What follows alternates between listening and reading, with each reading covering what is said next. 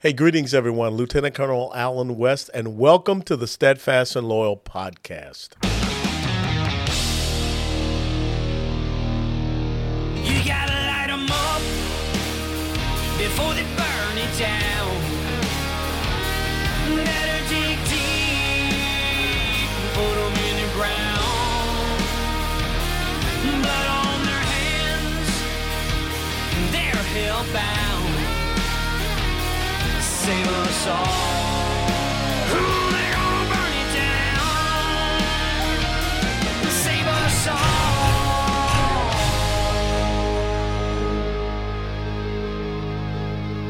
Before they burn it down. This episode of the Steadfast and Loyal podcast is brought to you by our dear friends at the United States Concealed Carry Association. Being a responsibly armed citizen and American is both an honor and a responsibility, and it is not one to be taken lightly. If you own a gun, then you need the self defense education training and self defense liability insurance that you get with a USCCA membership. Click Learn More below right now to explore your membership options, which are risk free with the United States Concealed Carry Association's Bulletproof Money Back Guarantee. Guys, the United States Concealed Carry Association was founded to help responsibly armed Americans like you they're committed to providing life saving self defense resources to help you and your family be safe. When you activate your membership, you'll automatically get a life saving self defense education, industry leading training, plus self defense liability insurance. Don't wait until it's too late. Click Learn More below right now. And as always, the USCCA is not an insurance company. A policy has been issued to the USCCA by Universal Fire and Casualty Insurance Company. That policy provides the association and its members with self defense liability insurance subject to its terms, conditions, limitations, and exclusions. You know, here in Texas, we just recently remembered the 187th stand, the 13 days of glory at the Alamo, from 23 February 1836 to the morning of the fall of the Alamo, 6 March of 1836. You know, some of us here went back and shared on the internet the infamous, the incredible letter written by William Barrett Travis, Lieutenant Colonel Commandant of the Alamo, on 24 February 1836. One of the great stories is the immortal 32 who picked up, Texas Rangers, picked up and rode from Gonzales made their way through the Mexican Army picket lines into the Alamo. To me, it has a lot of significant meaning because, you know, I was born and raised in Georgia, and there were five Georgia volunteers that came there. As a matter of fact, the Liberty or Death flag here in Texas, well, that was done by a little girl back in Macon, Georgia, and the Georgians brought it here in the fight for liberty. And of course, I graduated from a place called the University of Tennessee, where we have a very unique nickname. We're called the Volunteers. 38 Tennesseans, to include a former member of the United States House of Representatives, a guy by the name of Davy Crockett. History and folklore says that he was the last person to lose his life there in the Alamo, bayoneted and slashed to death. All 183 of the defenders, Santa Anna had raised the black flag, which meant there would be no quarter. Their bodies were piled up and they were set aflame, desecrated. I think about those 13 glorious days. I think about the type of men who were there standing on freedom's ramparts for those days at the Alamo. And I just wonder do we still have those type of individuals that walk the land here in Texas and the United States of America? Do we still have people that would pick up, get on their horses, and ride into what was a dire situation? Not caring about their own personal harm or danger, but just standing up for something that was right, something that they believed in?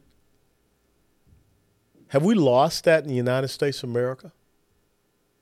because a couple of things that have just recently happened just makes me believe that we're getting close to losing it. I, I still th- believe that there are alpha males out there, men that are out there. Not these little Charlie and Delta males. We've gotten past beta. We're down to Delta males now. You know, th- this whole push to you don't have to be a little boy, you don't have to be a little girl. You can just, well, you can compete against biological females in a swim meet. I don't think that that's the type of person who would have stood on the ramparts of the Alamo for those 13 glorious days. Look at what just happened in my hometown of Atlanta, Georgia. 23 individuals felt that they had a right, I guess, I don't know, they're delusional, to firebomb a police training center. Now, we have gotten to that point because we have allowed this cancerous behavior to metastasize all across this country. I mean, we, you just recently saw the interview we had with Ed Martin, who is working with the Legal Defense Fund, an organization for some of the January 6 individuals. But yet, we've got this group out here called Antifa that has been going around burning up federal buildings, state police stations, everything, attacking police, attacking citizens. Yet, we haven't done anything about it. We're the type of leaders that would have made a stand on the ramparts of the Alamo to shut something like this down. So now we got 23 individuals down in Atlanta, Georgia, only two of them from Georgia. As a matter of fact, two of them are not even from the United States of America, one from Canada, one from France. Talk about an insurrection, talk about domestic terrorism, talk about international terrorists coming over and joining with a domestic terrorist organization. And all of this is because uh, originally this same Antifa group shot and fired upon Georgia state troopers, wounding one. And of course, the state troopers returned fire and killed an Antifa member. So now I guess all of a sudden, in their beady little brains, Antifa has declared war against law enforcement in Georgia, against this police training facility. All the people on the left say the police need better training. Police need better training. And now they're going firebomb a police training facility. 23. And to hear that there are people out there raising money so they can get out on bond. What would have what would have people have said on the left if someone was raising money to get January 6 people out on bond? As a matter of fact, they couldn't get out on bond. People that were just basically guilty of breaking and entering, trespassing maybe, and now that's an insurrection. There wasn't a firebomb thrown in the Capitol. And now, thanks to the recently released video footage, we find out that a lot of these people were escorted through the Capitol by the Capitol Hill Police. We found out that Brian Sicknick, the, the, the, the police officer who supposedly died of a head injury, we saw him walking around in the rotunda with a helmet on. Past the time when the January 6th committee said that he had lost his life, which we know came later on in the day due to a totally non related illness incident. So, where are these people that would make a stand on the ramparts of the Alamo like they did 187 years ago? Because I got to tell you, we don't need domestic terrorist groups operating in the, in the United States of America. We don't need elected officials like, uh, what's his name? Little Yoda looking guy. But anyhow, the Democrat who said that this is just a figment of people's imagination the figment of people's imagination were throwing firebombs at a police training facility in Atlanta. Maybe this is kind of like what Ilhan Omar would say, you know, some people did something, because it seems that the progressive socialist left loves to wrap their arms around their version of terrorists, which is, I guess, people that are out just protesting. Protesting is not throwing a firebomb.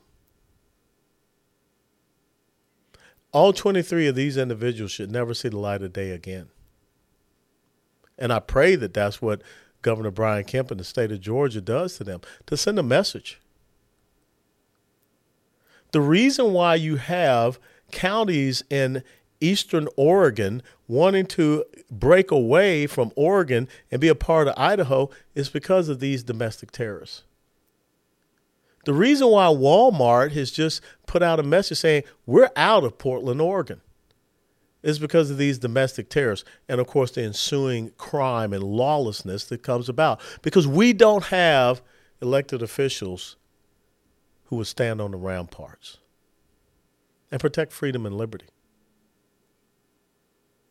Think about the young woman, mother of six, and three of her friends who decided that she wanted to follow up with a surgical procedure is a little less expensive over in Mexico. They get in their white minivan, Carolina license plates. They go through the port of entry in Brownsville, Texas. They cross over to Matamoros City, just going to get a medical procedure done. Next thing you know, the transnational narco criminal terrorists known as the cartels opened fire on their van. Because supposedly they mistook them for Haitian drug dealers. Regardless, they opened fire on a van with American license plates who legally crossed through that port of entry and exit in Brownsville. Two Americans are dead, one wounded.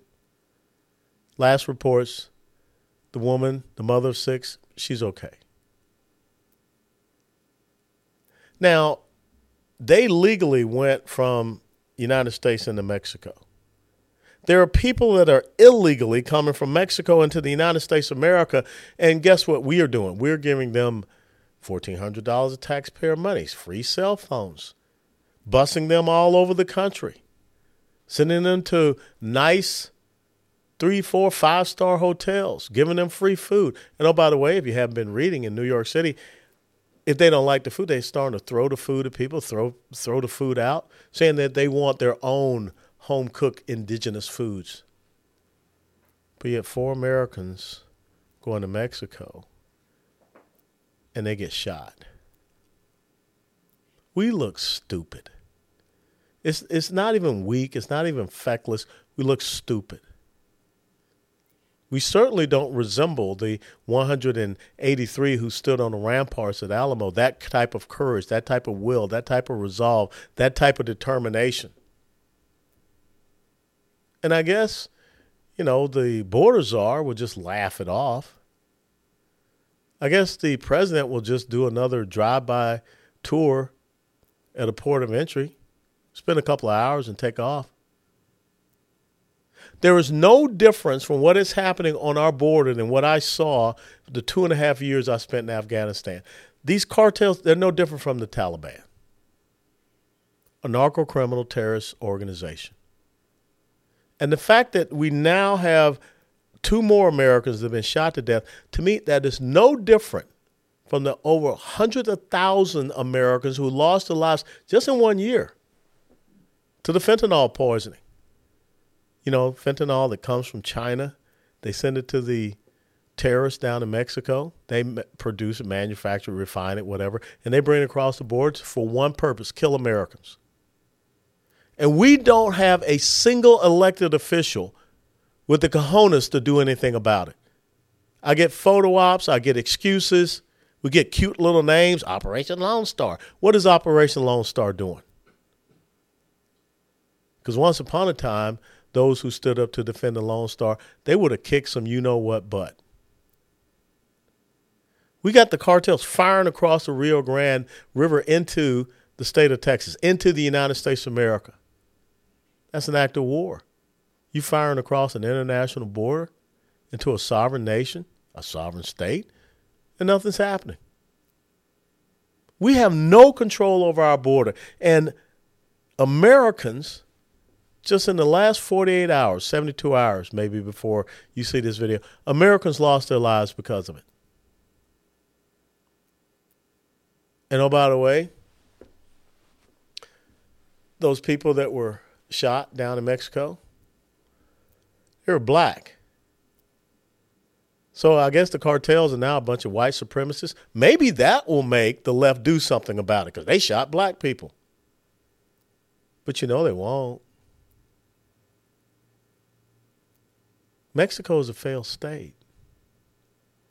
President Obrador, whatever his name is, he has no control in that country. You know, it is not crazy to think that we've got a war brewing on our own border. But we're sending hundreds of billions of dollars to a country far away from us to help them protect their territorial sovereignty and border when our people are being killed right here. Now, don't get me wrong, I don't want to see the indiscriminate targeting and killing of innocent men, women, and children as we see happening in Ukraine by a crazed dictator by the name of Vladimir Putin. But I also don't want to see hundreds of thousands of Americans killed right here or Americans not being able to drive across the border for a medical procedure because it was a little less expensive, and then watch your friends be gunned down. Their bodies dragged through the streets, thrown in the back of a truck, and then dumped in a field. Americans shot and killed and dumped in a field by a terrorist organization. And what are we going to do? I mean, Binder Babe, uh, you know, whatever her name is, the White House spokesperson, I guess she'll flip through the binder and she'll read some response off about what's supposed to happen. There are some people in the world, they only understand strength and might. It ain't about talk, it ain't about negotiations, it's about action. It's about, as Karl von Clausewitz would say, War is the imposition of your will upon your enemy. In other words, put your foot on the neck of a terrorist organization. No different from the Taliban, no different from ISIS. As a matter of fact, they're enabling terrorists that we have designated to come across the border into the United States of America. So, where are the men? Like the 183 who stood on the ramparts, the 183 who were there for 13 days, the 183 that even when William Barrett Travis on the 5th of March drew the line in the sand because they knew what it meant, they said, Come across the line and stand with me. And they did. And they fought to their death on the morning of the 6th of March of 1836. Where are the leaders in this country that will fight to the death for the American people? Alexander Mayorkas? Give me a freaking break. Merrick Garland? Chris Wray, Where are they?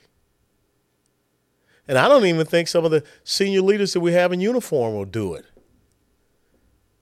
I mean, the Secretary of Defense is sending out letters and memos about female service members need to get ready to take showers and use the bathroom with biological males, or that we need to push more DEI programs in the Department of Defense. I'm sick and tired about pronouns and all this other crap. War's about fighting, fighting's about killing. China, they've declared war on us. The transnational narco criminal terrorists down in Mexico, they've declared war on us. ISIS, Taliban, Al Qaeda, they've declared war on us. I'm not putting my head in the sand. I'm not a type of person that wants to go out there and be committed to a fight. But by golly, Oscar, if you bring a fight to the doorstep of the United States of America, we got to open the door and pull the trigger and blow you away. Full stop, period. Steadfast and Loyal Podcast is looking for real Americans, men and women, not delusionally gender dysphoric, confused individuals that will stand up and fight for the future of this constitutional republic. And all those out there masquerading those charlatans who have titles president, secretary of this, governor, senator, congressman, rep. We're done with you. We only want one title, and that title is American Patriot that will squash domestic terrorists or anyone else who seeks harm upon this nation. I solemnly swear to support and defend the Constitution of the United States of America against all enemies, foreign and domestic. I will bear true faith and allegiance to the same. Take this obligation freely without any purpose of evasion or mental reservation, so help me God. That's what I live by. That's what I will die by. Steadfast and loyal. before they burn it down.